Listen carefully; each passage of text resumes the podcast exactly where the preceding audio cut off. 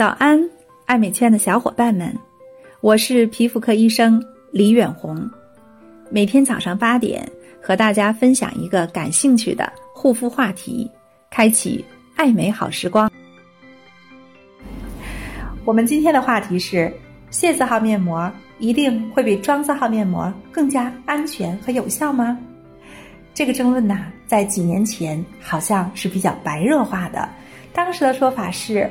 你看，械字号指的是医疗器械。那如果能达到医疗器械的标准，是不是它的生产的这个车间一定是更加标准的，而且无菌，嗯，更加安全高效？好像还要经受过国家专门标准的这样的验证。所以，械字号面膜意味着安全高效。那咱们对比妆字号，那这种说法就认为呢，妆字号不管怎么说是化妆品。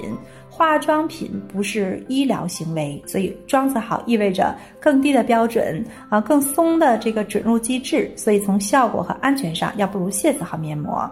但是，嗯，我们回到事物的本源来说，械字号面膜本身是不存在的啊。所谓械字号面膜，它的核心呢，其实呢是医用敷料。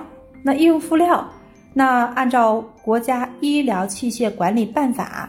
按照这个方法来使用的医学敷料呢，其实呢，它是和医疗行为相关的。比如说，在外科手术的过程当中，填塞在伤口处起到止血呀、支撑作用的，有这样的吸收和不可吸收的敷料。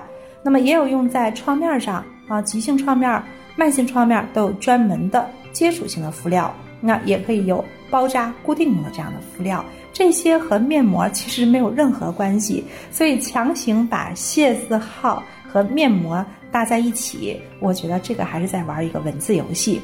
但其实呢，按照医疗器械通用名称命名规则来说，在医疗器械的敷料当中，其实是不能含有美容保健这样的字样，否则呢是在夸大适用范围啊，有点儿呃。误导性啊、欺骗性的这样的一些内容，所以医疗器械的产品是不能以面膜作为其名称的。那么，其实按照国家的规定来说，既然是医疗器械，不论是一类还是二类，那么它只有。规定的几种成分可以添加，所以实际上械字号面膜相对来说呢，它的补水作用是可以的。但是如果期待着它有美白呀、抗衰这样的效果，那就很不现实啦，因为它添加的成分要比妆字号面膜要更加的简单。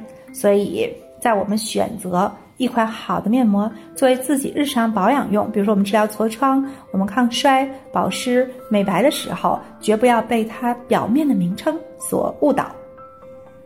希望大家收获一天的美好心情，明早八点见。